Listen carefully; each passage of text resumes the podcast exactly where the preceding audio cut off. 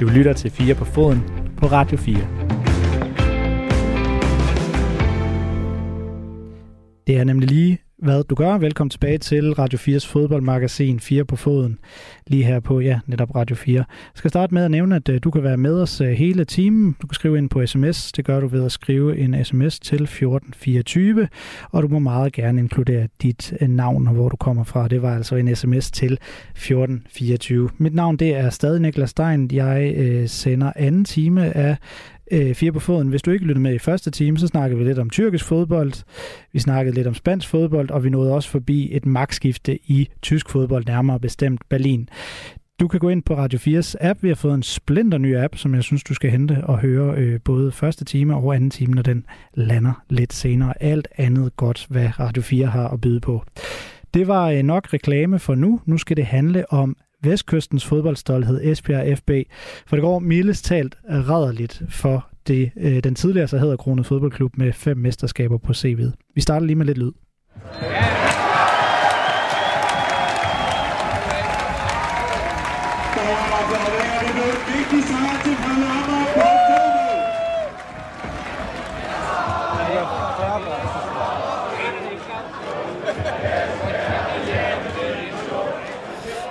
så fik vi øh, sat stemningen for, hvad der var en øh, vigtig sejr for Frederik Amager, var også dito det modsatte for Esbjerg FB. De øh, tabte kampen en yderst vigtig nedrykningsduel øh, mod øh, Fremad Amager her i weekenden. Det betød altså, at Esbjerg FB de røg under nedrykningsstregen og vel at mærke i første division. Det er øh, meget vand, der er løbet under broen siden Esbjerg for få år siden vandt øh, bronze, og det skal vi snakke om i hele den her time med nogle af dem, der har været tættest på klubben, og er det nu.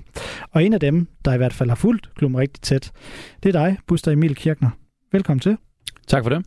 Du er øh, freelance journalist og øh, stammer fra øh, Esbjerg. Han har vist også spillet i ungdomsklubben. Øh, så meget ved jeg det. Øh, Buster, du var øh, også øh, til stede i øh, Sundby, hvis jeg ikke tager helt fejl og så den her kamp i ja. øh, weekenden i lørdags. Hvad, øh, lad, lad mig lige starte sådan med kampen, og så tager vi bagefter, mm. hvad den her kamp er et udtryk for, altså hvilken situation ja. Esbjerg står i. Hvad var det for et Esbjerg-hold, du så i lørdags? Det var et Esbjerg-hold, der egentlig startede kampen okay. Øh, kom, kom fint på banen, og man sad efter de første kvarter 20 minutter og var sådan relativt optimistisk. Og øh, så sker der det, som der sker, når man er et øh, hold, der er ramt på selvtilliden. Når man kommer bagud, så ramler det hele. Og øh, Esbjerg var så bagud med, med to mål med pausen, og, og det endte jo relativt tamt og, øh, og helt blottet for, for passion. Så anden halvleg var, var en meget tynd omgang.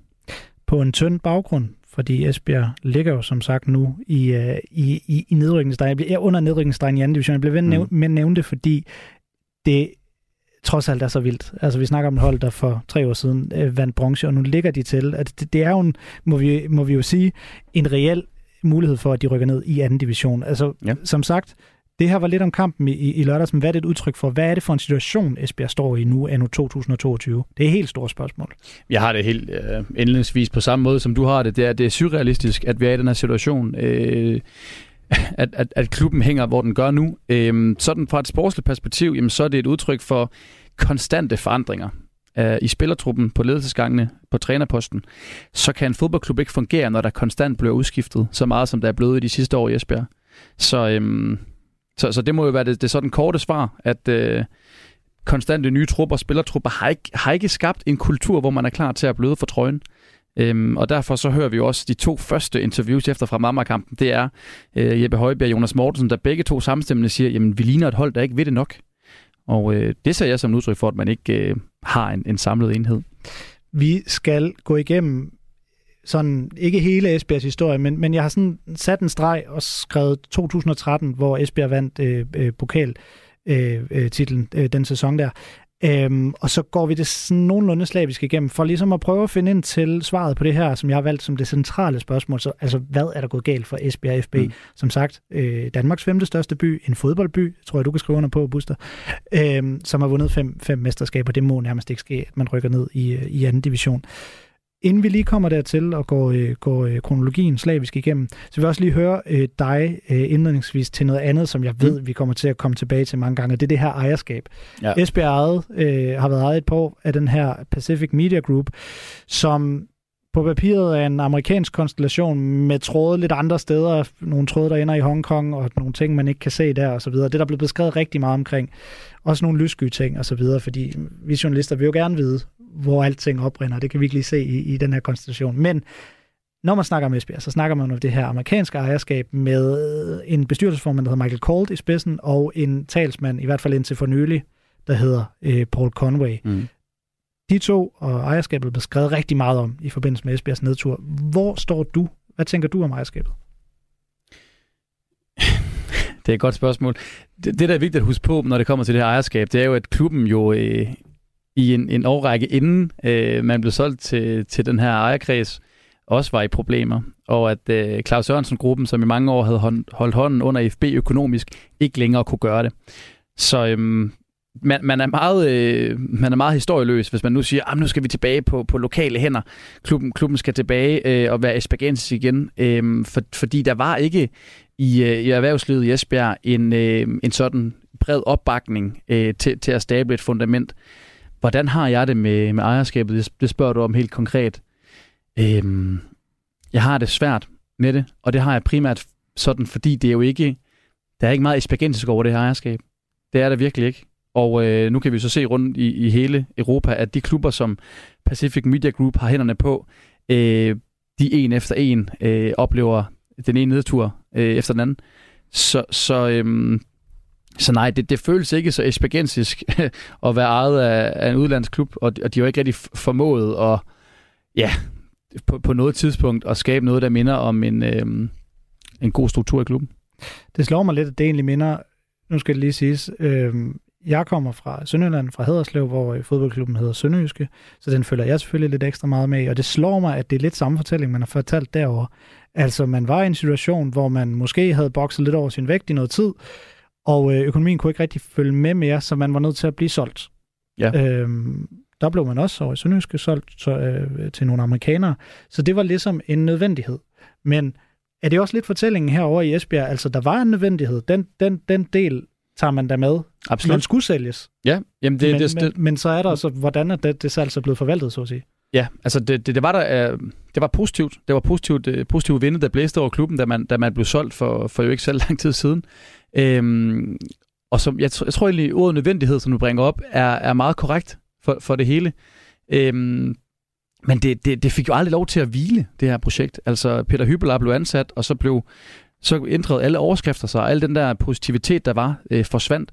Øhm, og det, det startede så godt med alle de her idéer om, om øh, datadreven rekruttering og de her værdier og planer og målsætninger, og også nogle ejere, hvor man kunne, man kunne mærke, om det så var sådan lavet overfladisk, men at de havde sat sig ind i nogle lokale forhold i Esbjerg, ikke? og kunne, de, kunne, de kunne godt lige skildre en smule om byen og sådan noget, de havde læst op på, om det så var Wikipedia eller hvad det var, det ved jeg ikke, men, men det, det startede jo så godt, og, og man har jo ikke rigtig haft tid til at, sådan at, at, at hvile i det siden, fordi det bare har været den ene skandale og negativ historie efter den anden, jo, jo hvad kan man sige, kickstartende med, med, med hyperler.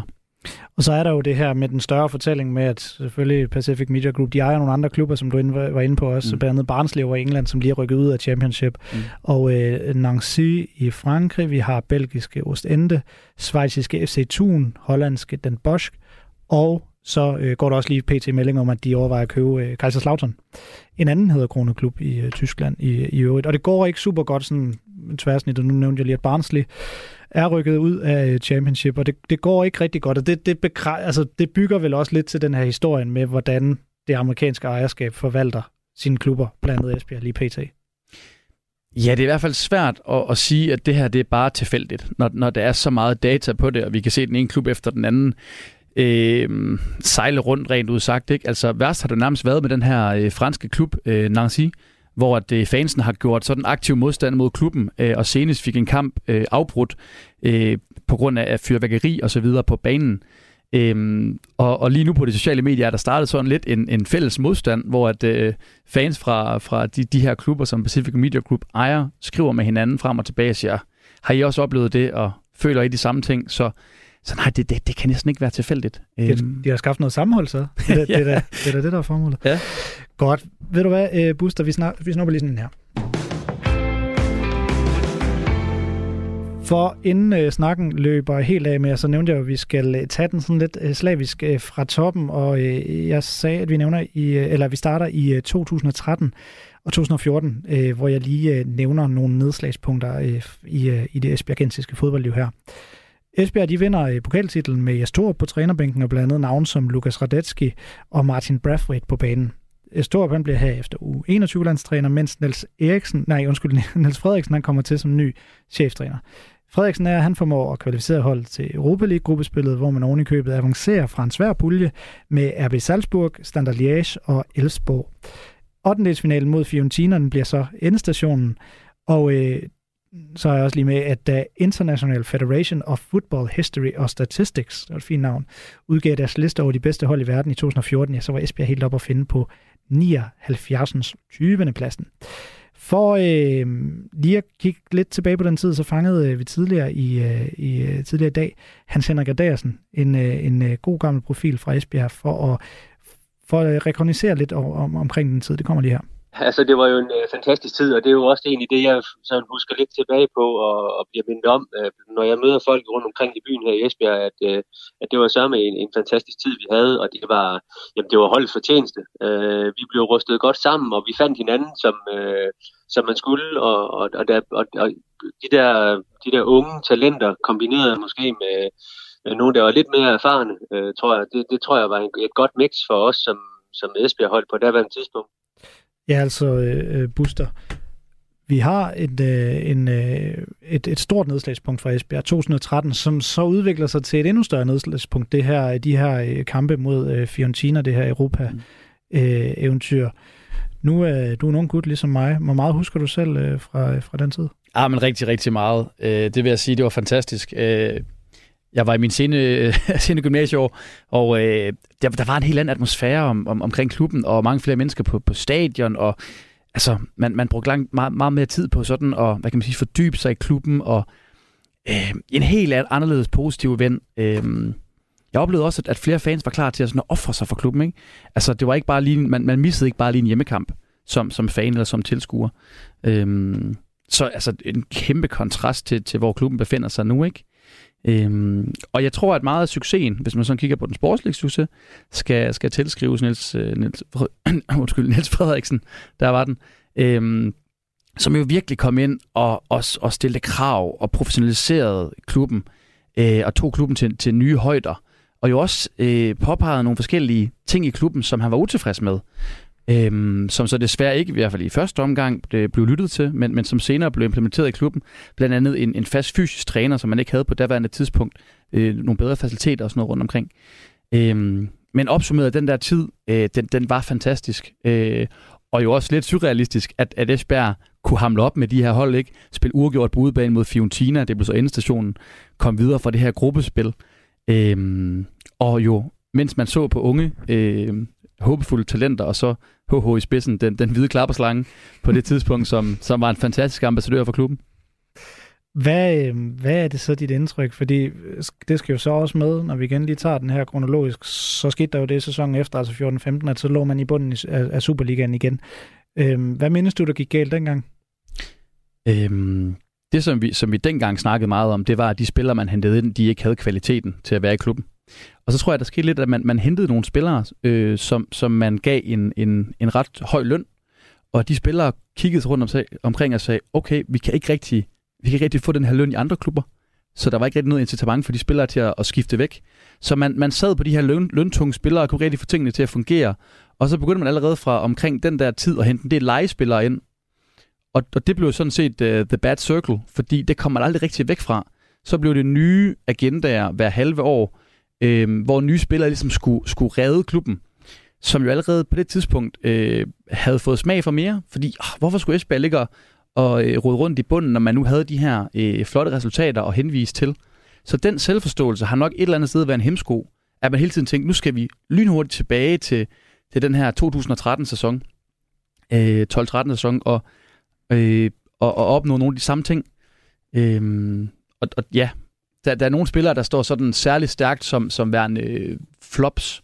Altså en, en, en spiller, som, det er ikke for at hænge ham ud på live radio, men altså sådan Michael Almebæk og spillere, man, man legede, og det, det, der, der blev, var, var ikke særlig meget Esbjerg over det, ikke? Og man gik fra den her tid med, med Ankersen-brødrene og Braithwaite, som man, man nærmest også kunne møde nede i Skolegade øh, en fredag aften, ikke? Og, og hilse på, og så, så, så klubben mistede nok i de år allerede der en lille smule af, dens, af hvor den var rodfæstet. Lad os lige høre øh, Hans Henrik Addersen, hvad han øh, synes, der gik galt.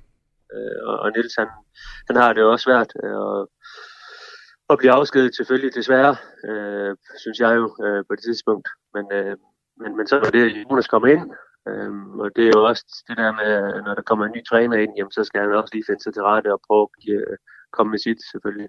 Ja, nu befandt jeg mig heldigvis ikke så meget på ledelsesgangen på det tidspunkt, men, men, øh, men alligevel så, så, så kan man jo godt følge med på en eller anden sæson, så, men, men jeg tror ikke, der var specielt meget, øh, altså specielt meget mere uro, end der end, end i så mange andre steder. Øh, det er klart, at når du, når du ikke vinder kampene, jamen så, så, så skal der jo ske noget, og når du skifter en træner, jamen så, hvad, hvad, hvad sker der så?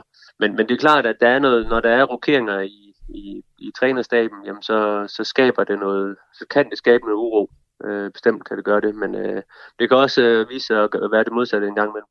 Og jeg synes lige, vi skal tage en bid mere med øh, Hans Henrik Andreasen, fordi noget man det her, man også vender tilbage til, det er jo, hvor meget Europa tager øh, på i særligt, særligt små hold, som Esbjerg jo også har været efter det her Europa League-eventyr. Øh, Lad os lige prøve at høre, hvad Hans, Hans Henrik Andreasen egentlig sagde om det, for han var en af dem, der, øh, der var der den sidste tid, der, der lå vi os også faktisk lidt om at ikke at, at rykke ned, og vi har nogle drabelige kampe mod Vestjylland, hvor vi så heldigvis trækker det længste strå til sidst. Jamen, og det er lidt den der, den, den tese med, at jamen, når du som et, et mindre hold, kan man sige, med et mindre budget, tror jeg, øh, er ude at spille europæiske kampe, jamen, så har du lige pludselig øh, ja, engelske runder, som, som, øh, som man egentlig burde kunne holde til, kan man sige, men øh, når truppen måske ikke er så bred og så stor, som den, kan man sige, er i dag i FCK og, og Midtjylland, jamen så, så, så bliver du sat lidt på prøve. Så det er klart, at så, så mister du pusten lidt nogle gange øh, ved at, at spille øh, i, i Superligaen herhjemme, øh, som når du er et af de mindre hold, der får lov til at spille europæisk. Sagde Hans Henrik Andreasen, som jo altså spillede øh, i Esbjerg først fra 1999 til 2015, og, eller 2005, og så igen øh, fra 2013 til 2016, hvor han altså var med øh, både den her store øh, optur og igen i den efterfølgende nedtur. Øhm, Buster Emil Kirkner, altså øh, oprindelig Esbjerg så det må have været dejligt lige at høre lidt. Men hvad, hvad kaldte du ham? Hvide klapperslange? Er hvide klapperslange. Ja, stærkt. Ja. Det, det, det lyder umiddelbart som det, han siger. Og så det, du sagde øh, forudgående, at, øh, at, at indtryk egentlig er det samme, som man har oplevet ude på lægterne, kontra inde i, øh, inde i truppen, hvor Hans Henrik Adriasen jo har været. Ja, øh, ja og det er, jo, det, er jo, det er jo sjovt lige at høre igen, øh, den her sådan kronologiske skildring af, af den periode, ikke? og at, at Jonas Dahl han overtog fra, fra Niels Frederiksen. Man kan nærmest ikke forestille sig større kontraster. Øhm, og og åh, det, det er nok også et, et godt nedslag i, i vores gennemgang her, og så, og så se på, på den periode, der kom, fordi der har IFB altså et, øh, et omklædningsrum med, med spillere som Emil Lyng og øh, Nicky Bille, Lasse Riese, øh, Ronny Svarts var der også en kort periode, og så kommer der den her, øh, nu, skal, nu kommer vi måske til det senere, Niklas, så jeg skal ikke tage for meget på, vej, på, på, på forkant. Men, men så kommer den her træner, Jonas Dahl, en, en rigtig sådan foreningsmand, hyggeonkel, øh, kollektivets mand, og jo vil have meget mere sådan bløde værdier. Og, og, og folk, de, de står bare sådan lidt, øh, spiller ned om det, og kigger på ham, hvad er det, du snakker om? Hvad er det, du mener? Så, så det, var, det var sådan et stort mismatch, det der i den periode. Øhm, og, og endte, jo også, endte jo også helt galt med en fyring af, af Jonas Dahl. Øhm, og for, for igen at trække tråden til det her, du, du, du spørger om før med, med øhm, udlandske, udlandske ejerskaber, hvem er de mennesker, kan man identificere sig med det? Jeg var en af dem, det skal jeg være ærlig at sige, som jo kritiserede allermest det, som, som vi dengang kaldte for kammerateri i, i ledelsen, og sagde, at der er for meget Esbjerg. Søren Poulsen og Søndergaard, de har været der i 100 år, og Mix, han får bare fripas til at gøre, hvad han vil. Ikke? Øhm, men, men der var nok også noget om snakken øh, på det tidspunkt, fordi der gik jo også ret troværdig historie om, at Jonas Dahl han blev nægtet sit eget sådan kontor. Øh, det var Lars Lungi dengang, sammen, sammen med Mix, der var træner. Ikke? Så jeg tror også, bare lige for at, at, at, at lave en krølle på halen på den her lange talestrøm, jeg tror også, at Esbjerg var et meget svært sted at komme til på det tidspunkt som udefra kommende. Ikke? Øhm, så så øhm, ja. Og meget på pusse var afløserne ham her med, med de bløde værdier, Jonas Dahl, der kom op fra, han næsten var ham, der har taget Hobro op i, op i Superligaen. Øhm, afløseren på ham blev så også noget tilbage til det meget esbjergensiske, altså Lars Lungi, Ja. Øhm, prøv lige at sætte nogle ord på ham. Altså, nu siger jeg meget Esbjergensis. Det er i hvert fald sådan, jeg, Jamen, jeg, jeg husker det. Ikke? Ja, det har du ret i. Øhm, Lars Lunge kom, kom tilbage til... Eller han har jo sådan set været i Esbjerg øh, først som spiller øh, op i, igennem 90'erne og røg så i ungdomsafdelingen, hvor han var en ret succesfuld ungdomstræner. Øh, han får mig aldrig at gøre mig til et helt stort talent, men det siger nok mere om mig selv. Øhm, uh, interessekonflikt. interessekonflikt. Ej, en glimrende træner, og var så assistenttræner i Esbjerg, øh, A-plus-træner, de forskellige, han har haft mange roller, øh, og overtog jo så og sagde som noget af det første efter Jonas Dahl, nu skal Esbjerg finde tilbage til, til det esbjergensiske, tilbage til, til rødderne. Ikke? Og så gik der ikke så lang tid, hvis jeg ikke husker helt forkert, så kom Colin Todd, øh, som jo igen var noget udefra, men igen noget, øh, en, en redningsaktion, øh, redningsplan. Øhm, men altså en, en glimrende træner, som jo som var Esbjerg, som såkaldt caretaker af, af flere omgange. Og øhm, jeg tror også, at, at der er blevet tænkt de her tanker på, på, på ledelsesgangen på daværende tidspunkt. Skulle man give Lungi sådan chancen i, altså 100 procent? Og det, det, det gjorde man nok aldrig helt øhm, alligevel. Det er mig, der lige klovner rundt i det. Det, er, det, det var faktisk Colin Todd, der kom lige efter Jonas Dahl, øh, og var der i ja. nogle, øh, nogle, nogle måneder, og så kom Lars Lunke. Check. Øh, bare lige at få, få øh, historikken fuldstændig ja, okay. på plads. Og nu er vi jo allerede sådan, vi, vi, vi er fremme efter det her 2015, efter 13-14, øh, de rigtig gode år. Øh, jeg har nemlig valgt at pulje 2015 til 2020 sådan lidt sammen, og kalde den hverdagen rammer. Mm. Øh, fordi vi så jo efter øh, sådan lidt middelplacering, 8. plads, efter, efter de her år med pokalturneringssejr øh, og Europa League-eventyr osv., så, så røg man jo ned øh, og fik øh, den her øh, 14. Øh, plads, sidste plads. Nej, undskyld, jeg skal lige have 11. pladsen i 15-16 med, for den var, der, den var, den var lidt speciel. Øh, det må have været det år, hvor der var, øh, der var kun én nedrykker. Som var Vestjylland? Ja, og øh, Esbjerg øh, endte jo så på den her 11. plads, som mm. jo oprindeligt ville have givet nedrykning under, ja. under andre, men der var det her formatskifte. Jeg klovner helt rundt i det, for ja, det, var også, fair, fair det var også en forvirrende tid med forskellige øh, formater og sådan ja. noget. Men, øh, men Esbjerg rykkede jo så ikke ned, ville have gjort det under normale omstændigheder. Mm. Hvad husker du sådan fra, fra den tid, 15-16? Var det, øh, var det i virkeligheden, altså når jeg, når jeg kigger tilbage på det, så tænker jeg, altså, det, det, var, det må have været en advarsel. Man rykkede ikke ned, men var alligevel ret tæt på det. Helt sikkert. Øh, helt, helt sikkert en advarsel, og, og jo en, en forlængelse af de år, som, som igen, vi er trods alt ikke længere væk fra den her øh, pokal-triumf-sæson, øh, hvor Esbjerg stadigvæk kæmper med at få skabt en stamme på holdet. En stamme, hvor, hvor der sådan er, er, er tydelighed om, hvem, hvem er lederne på det her hold. Øhm, og, og jeg må vende tilbage til den pointe igen, øh, Niklas, der hedder, at man havde hele tiden forventninger om mere. Det var bare et spørgsmål om tid, før man ville komme tilbage til det her klare, tydelige top 6-hold, og det, i, i forsøget på det, så var det lappeløsning på lappeløsning på lappeløsning.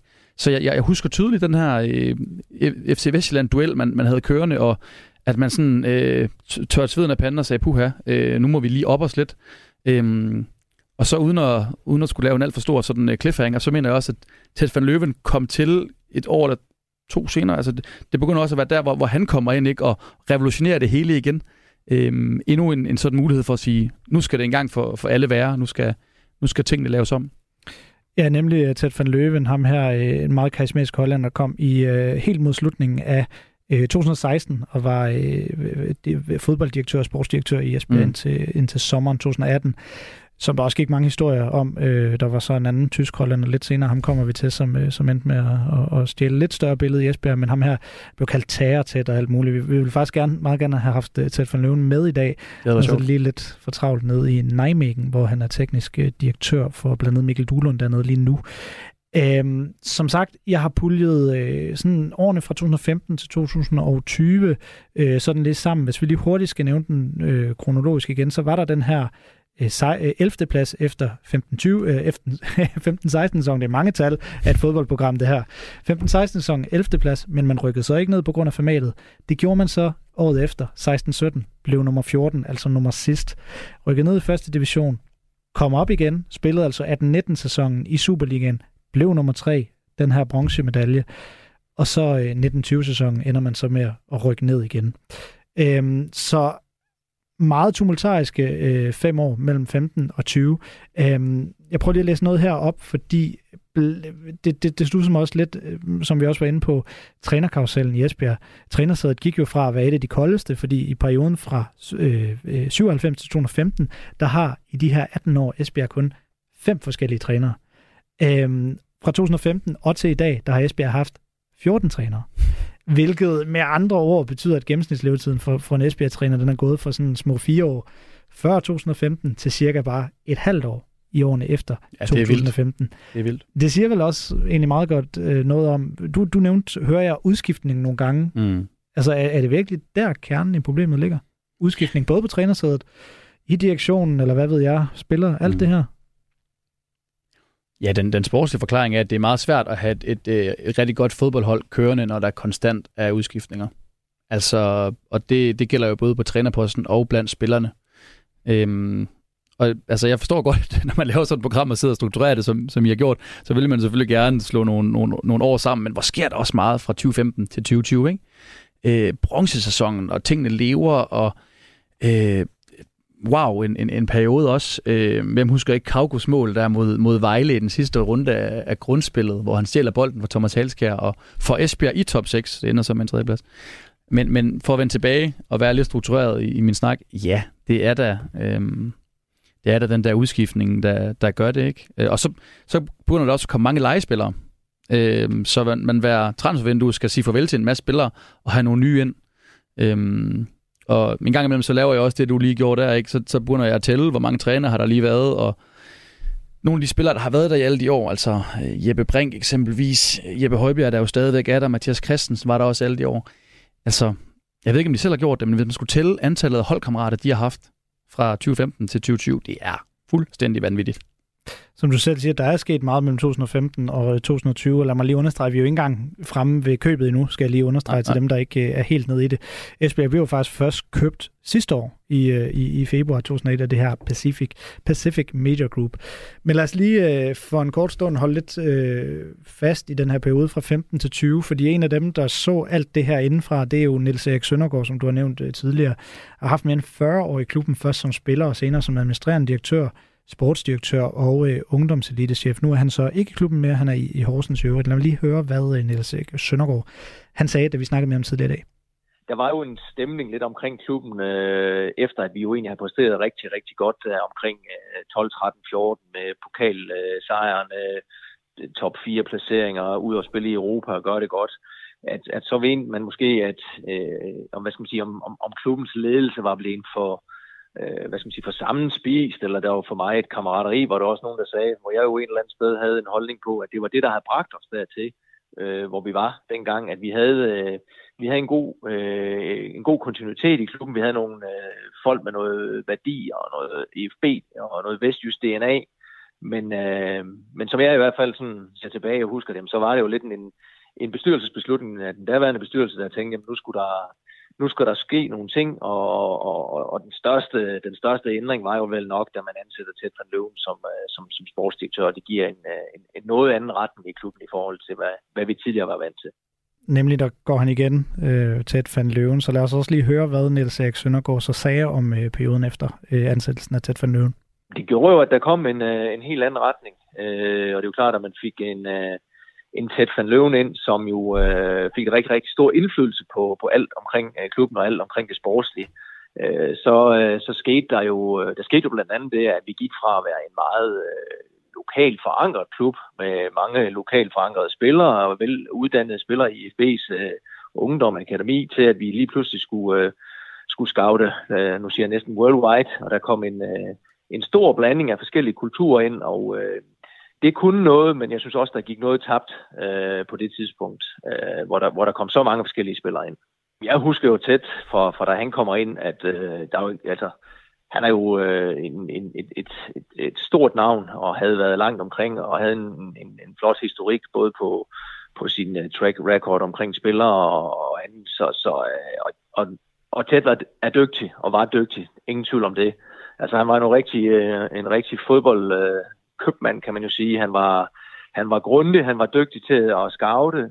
Han havde faktisk også stor tillid til os, der var i organisationen i forhold til at involvere os. Øh, så jeg havde et, øh, et, et, et, et rigtig, rigtig fint forhold til Ted.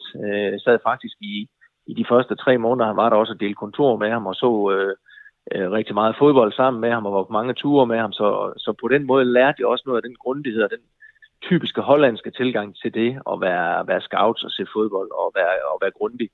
Så, øh, men, men på den anden side var han jo også, øh, han var jo også en enerådig person, der, der, der selv tog de endelige beslutninger, og det er klart, det var, det var jo hans vej, øh, som, som klubben ligesom skulle, og det gjorde jo også, at der var, der var rigtig mange i organisationen, der også slog sig på ham, og, øh, og, og, og synes han var, han, han, han fyldte for meget. Det er ikke nogen hemmelighed. Buster Emil Kirken og øh, Niels Erik Søndergaard her, 40 år, øh, over 40 år i, i Esbjerg.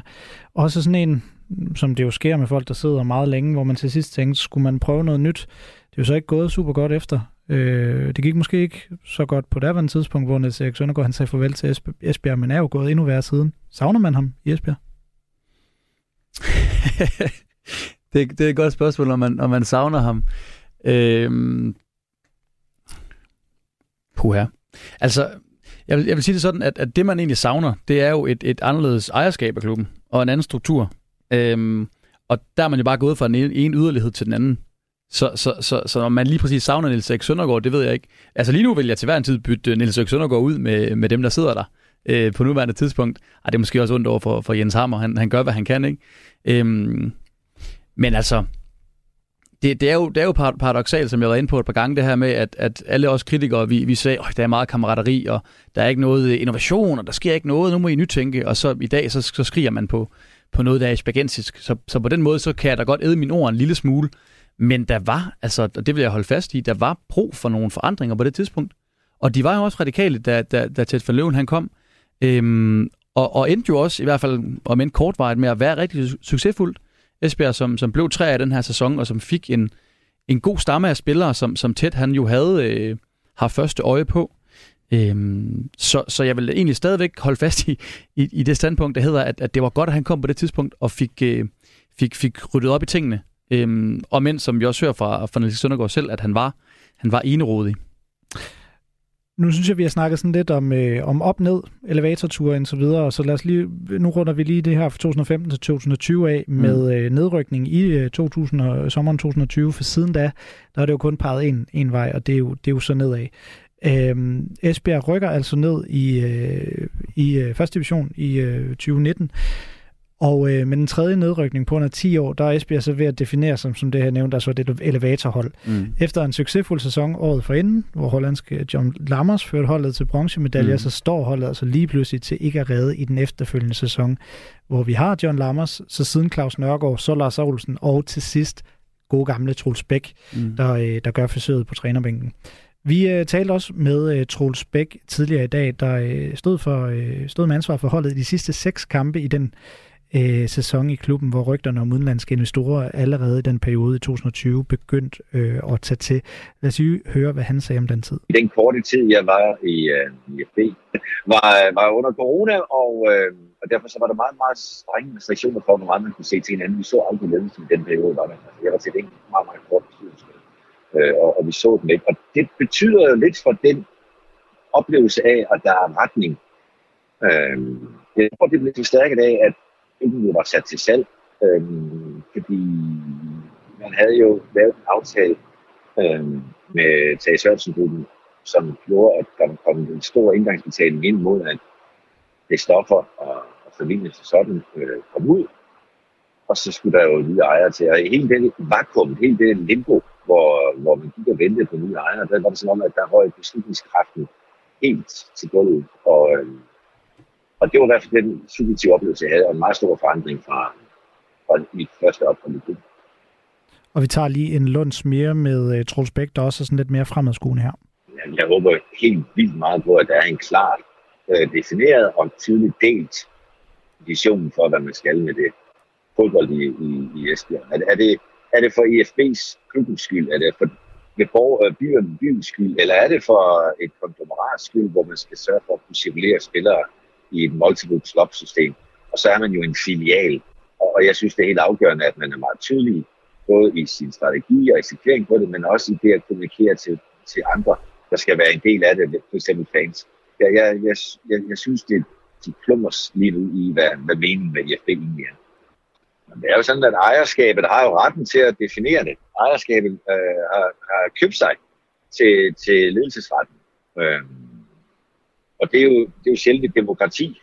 Men jeg vil så også sige, at hvis, hvis de står alene eller i opposition til hele lokalmiljøet, og, og, og det viser sig, at øh, de tre vigtigste aktører, som man ikke kan drage til ansvar som klub, nemlig fans, partnere og presse, de bliver ved med at trække i en anden retning, så vil de få så store problemer i det ejerskab, så de enten er nødt til at afgive i ejerskabet, eller, eller acceptere, at der er en, øh, en så massiv påvirkning af miljøet, som de er nødt til at tage ind. Og i min bedste af alle verdener, så er det ejerskabet, der opmærksomt kigger på, hvad der er af muligheder, og hvad der rører sig, og hvad konteksten er. Og det er jeg faktisk lidt i tvivl om, man har gjort lige nu. Godt, så her hører vi altså så uh, Troels Bæk, der fik sådan rollen som, uh, ja, det lykkedes så ikke, men, men redningsmand mm. uh, inden, uh, inden nedrykningen uh, her. Og han forholder sig jo lidt om, om tiden i Esbjerg, og så også lidt, lidt fremadrettet kigger på det fra, fra det perspektiv, han har nu, hvor han står uden, uden uh, klub. Uh, nu bevæger vi jo så hen af, hvor vi nærmer os det her opkøb, altså, altså 2001. Og øh, jeg synes egentlig bare, at vi skal tage, øh, tage fat på den, fordi i Esbjerg, eller undskyld, i februar 2021, der er det, at den amerikanske investorkreds overtager øh, aktieminoriteten i Esbjerg og skyder 30 millioner kroner ind i klubben. Det er de her uh, Chen Li og Pacific Media Group, der er ledet af amerikanerne, eller amerikaneren Paul Conway og så Grace Hong, der bliver de nye ejere. Og nu skal de lokale spillere skiftes ud med legespillere fra ejernes andre klubber, som vi var inde på før, blandt andet mm. Barnsley på det andet tidspunkt.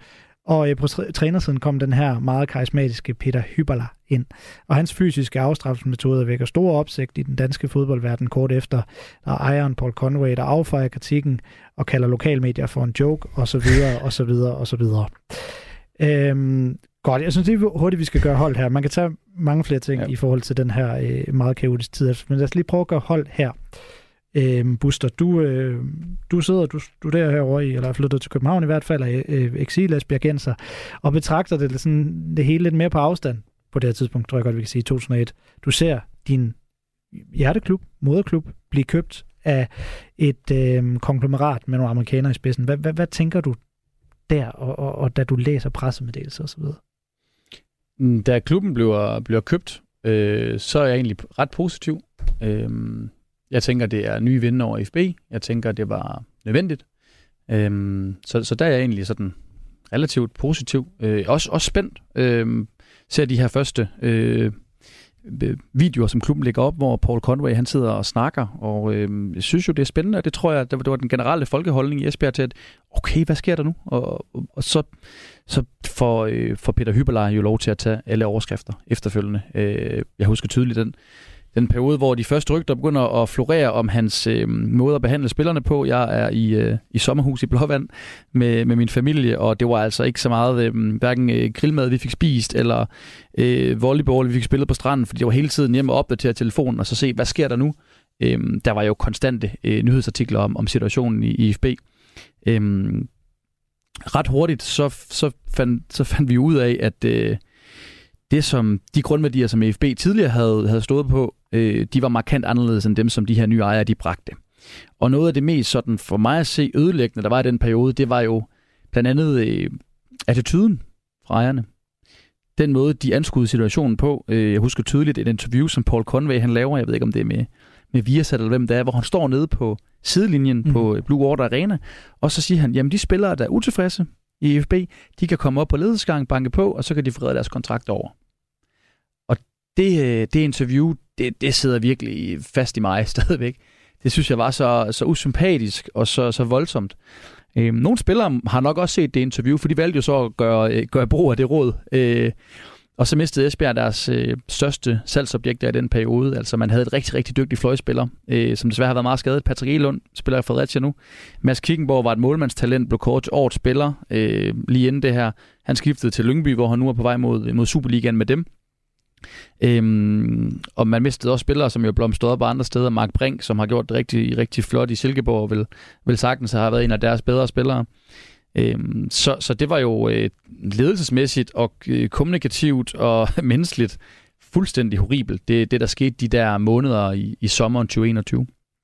Meget, altså du nævner det her interview, nemlig som Paul Conway lavede med, øh, med, med Nant, eller Viasat, eller hvad det hedder nu, mm. øhm, som, som jo sådan gik, hvis man kan kalde det lidt viralt i dansk fodboldverden. Jeg må sige, fra min stol, jeg stod også over det. Jeg, jeg havde mm. faktisk interviewet øh, ganske kort efter opkøbet Paul Conway. Jeg husker, jeg husker meget positiv vinde omkring det her opkøb, som du også, som jeg også selv ja, lidt hørte ja. inde på interviewet Paul Conway, og der, var, der kom altså en amerikaner her, der selvfølgelig vidste de ikke, eller kunne ikke, kunne ikke fremvise et eller andet generalblad, der mm. viste, at de havde styr på det, fordi de var nye i den europæiske fodboldverden, men de kom altså med nogle meget klare idéer over for USA, og nogle basketball, eller hvad hedder det, baseball-analogier mm. og så videre.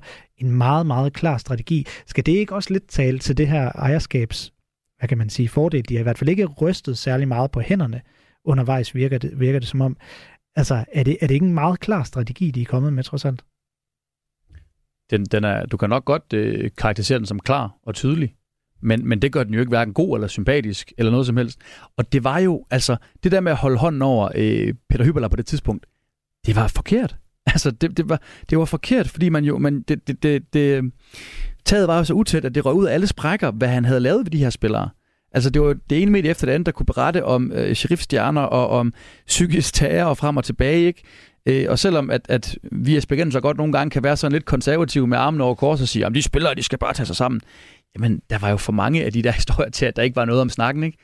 Øhm, så, øh, så, så på det tidspunkt, der var de jo bare, altså de var jo mere, jo de var måske ret i, de var, de var tydelige, men de var jo, de var jo stedige.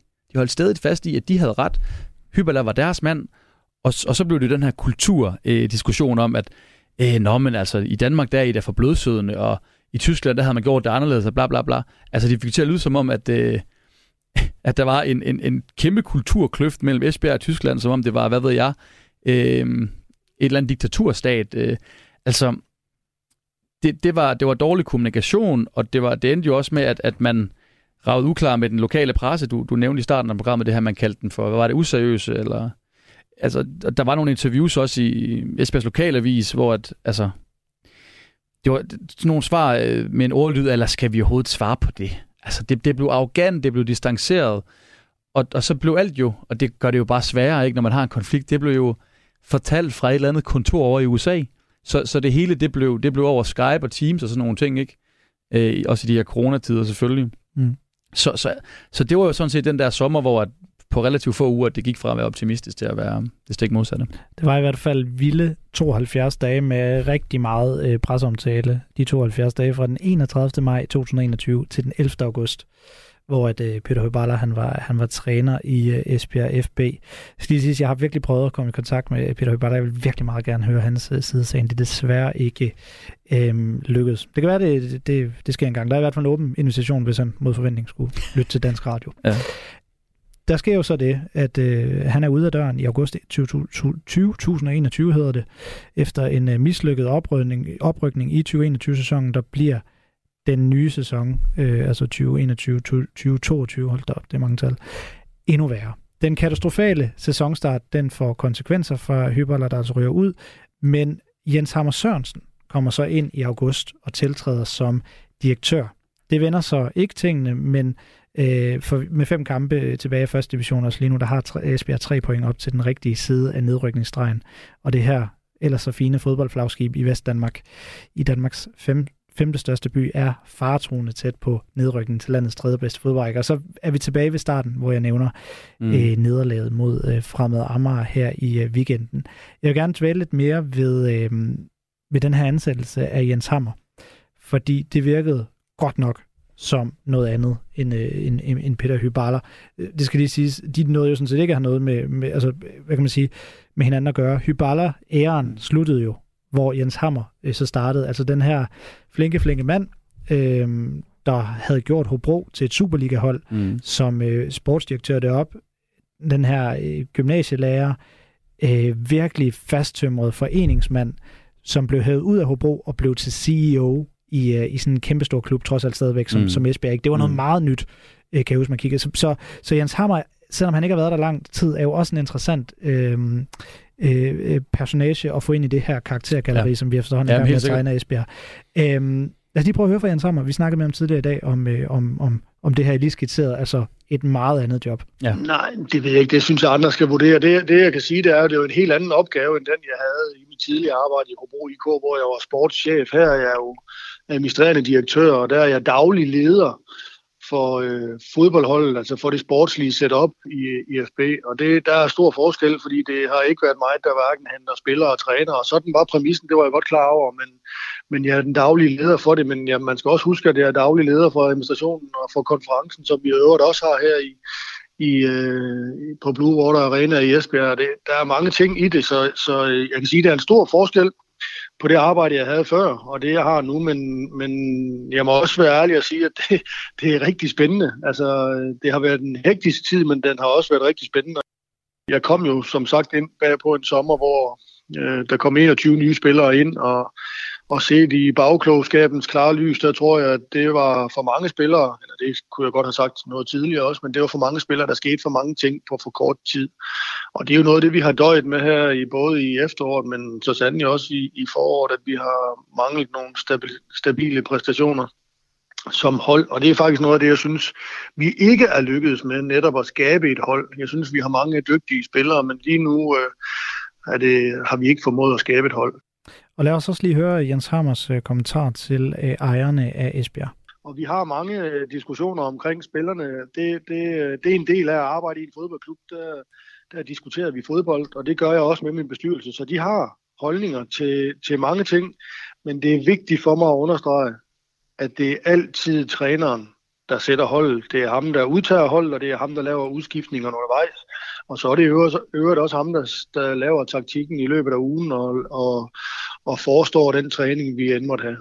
Jeg vil også gerne øh, sige, at, øh, at øh, jeg synes også, at amerikanerne, øh, altså, når man taler ejerskabet, har lært noget hen ad vejen, hvor de måske i starten øh, var lidt bombastiske og sagde, at øh, mange spillere kunne komme op på kontoret og få ophævet deres kontrakter og sådan nogle ting. Der jeg synes, vi blev langt klogere hen ad vejen, og der er også nogle ting, hvor, vi, øh, hvor der er noget, vi må gå på kompromis med, hvor man øh, måske før kun kiggede efter helt unge spillere, så øh, kan det godt være, at det kan være svært at, at lave et hold kun af unge spillere, men at man måske også skal kigge på spillere til vores øh, næste transfervindue, der både er 24, 25 og 26 år gamle. Og det øh, synes jeg også, de har været lydhøre over for, og jeg synes, øh, at vi alle sammen lærer i den proces her. Buster Emil Kirkner, jeg synes jo egentlig, han redegør meget fint for den situation. Han har befundet sig sådan midt i Jens Hammer. Jeg ved godt, han, man ikke bare taget ham og dumpet ham ned i noget. Det er trods alt et job, han har mm. sagt ja til. Men, øh, men, men, men man må alligevel sige, at han kom til klubben i en meget kaotisk situation og øh, virker jo sådan meget afklaret, stille og rolig, og mm. øh, siger også nogle ting, der var galt før, og nogle ting, han vil gøre bedre nu, og sådan. Mm. Mm, hvad, hvad, hvad, hvad, har du en pointe til det, vi lige har hørt øh, Jens Hammer øh, ja. sige? Jamen, jeg, jeg synes jo, at øh, at komme ind i det job på det tidspunkt, hvor han gjorde det, efter Hybala, øh, den her, altså, jeg er glad for, at det ikke var mig, der var i sammen på det tidspunkt, fordi holdt da op et, øh, et cirkus, det var. Øhm, hvis man skulle være ekstremt kritisk øh, over for situationen og hans ansættelse, så vil man sige, hvordan kan en mand, der har været i en relativt lille klub, som Hobro jo så selv stadigvæk er, og var, øh, da, da den mand, han, eller da Jens Hammer, han, han, han var der, hvordan kan han gå og så til at, over til at blive øh, administrerende direktør i FB? Øhm, og der kan, man, der kan man vælge så sige, jamen, har det været en mand, som, som amerikanerne ligesom kunne styre i en eller anden retning? Altså det kunne man jo godt vælge at være meget kritisk overfor. Øhm, jeg vil i hvert fald argumentere for, at øh, Jens Hammer ofte har været en, en lus mellem to negle. Mellem, som Troels Bæk også er inde på før, øh, et lokalt fodboldcommunity i Esbjerg med en, en presse og nogle fans, nogle partnere, og så altså en, nogle mennesker, der sidder bag en skærm i USA og skal styre flere, flere klubber samtidig. Og skulle navigere i det rum, det må ikke være nemt. Og det er ikke nemt for, for Jens Hammer, forestiller jeg mig. Øhm, fordi der jo er så, så markant forskellige agendaer og, og holdninger til tingene. Så, øhm, så nej, jeg synes virkelig, han er en, et svært job, og han er jo ekstremt sympatisk, når han udtaler sig, og jeg har, jeg har kæmpe respekt for ham. Øhm, men det må bare ikke være svært at, at skulle tilfredsstille alle. Og så hvis jeg skal komme med en pointe, inden vi lige går videre.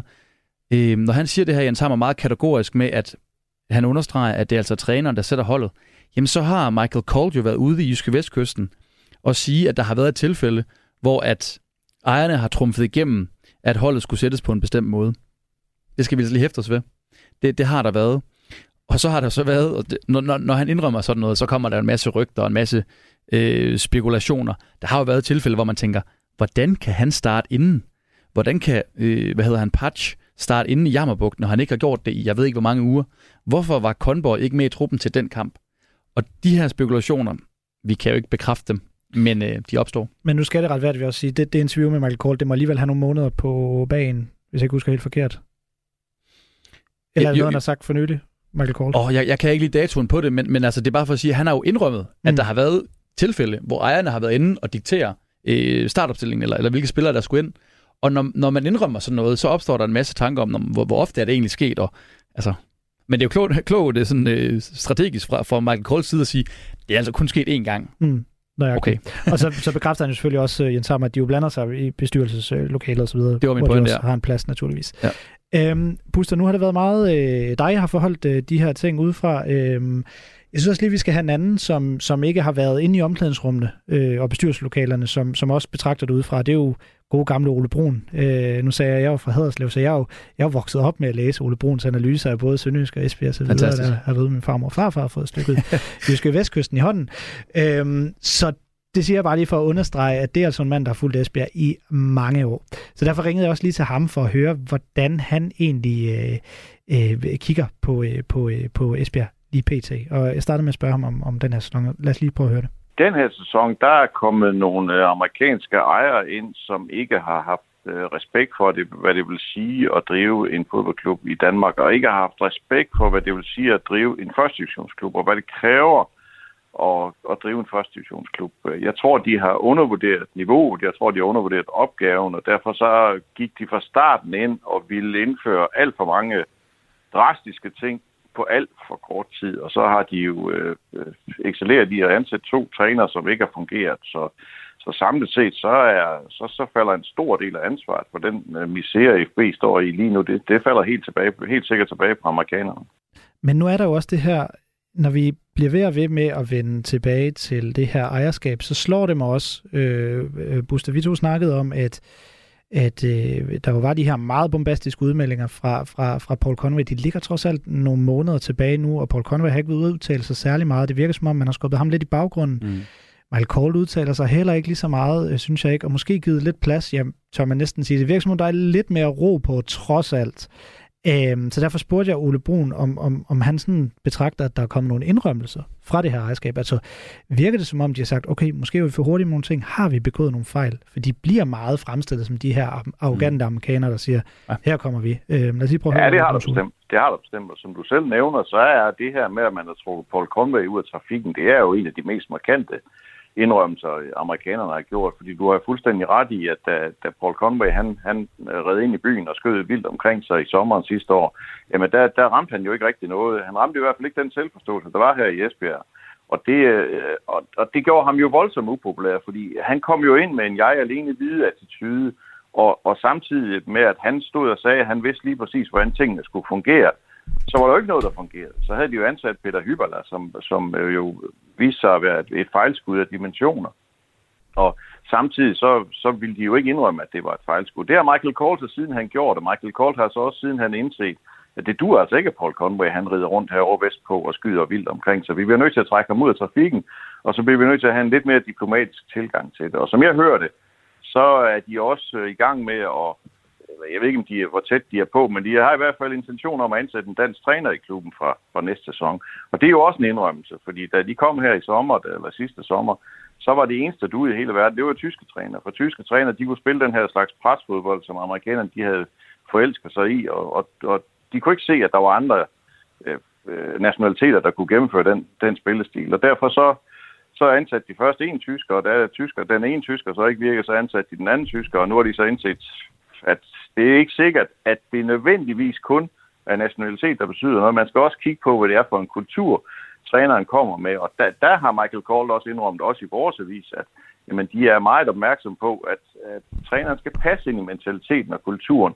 Og det har de undervurderet. Det Korter lige Ole Brun fra Jyske Vestkysten af i dag, for jeg vil lige nå at give dig noget tid. Vi har kun halvandet minut, øh, Buster, så det er næsten ikke fair, men, men du skal også lige have lov til at få det sidste ord her. Øh, sådan en kort diagnose på patienten SBFB de ligger i en position, hvor det er realistisk med nedrykning, men når vi lige har gået hele turen igennem nu, hvordan er status egentlig? Nu, nu, øh, siden der ikke er super lang tid igen, så, så vil jeg bruge ordet øh, identitetskrise. Øh, klubben ved ikke, hvor, det, hvor den er, hvad den vil, hvor den er på vej hen. Øh, jeg tror, at FB skal finde ud af, hvordan de kan finde tilbage til deres fans, og dem, dem, der støtter klubben, og hvad klubben egentlig skal være. Så der venter et kæmpe stykke arbejde, oprydningsarbejde, for at finde ud af, jamen, hvor er det, hvad er det, vores klub skal, skal illustrere. Øhm, lige nu, der har jeg nogle gange svært ved at se, hvem og hvad er EFB egentlig, når vi snakker om EFB. Altså, der har været så mange ændringer og, og skiften træner og leder af den klub, at det er svært at pege på, hvem, hvem det egentlig er. Øhm, ja, og, og det, det, er jo, det er jo alarmerende, at, at, at to af spillerne efter seneste nederlag, som er det, det, det største nederlag, går ud og siger, jamen, vi var der ikke i dag. De vil ikke, de vil ikke bløde nok for trøjen. Det bliver det sidste ord fra en indfødt oceaner. Tusind tak, fordi du kunne komme i aften, Buster Emil Kirchner. Selv tak. Det var alt for øh, fire på foden i den her omgang. Vi har den seneste time snakket om Esbjerg og kun Esbjerg, og i første time kom vi rundt om en masse andet. Du kan finde det hele på Radio 4's app. Det du kan finde her på kanalen nu, det er nyheder.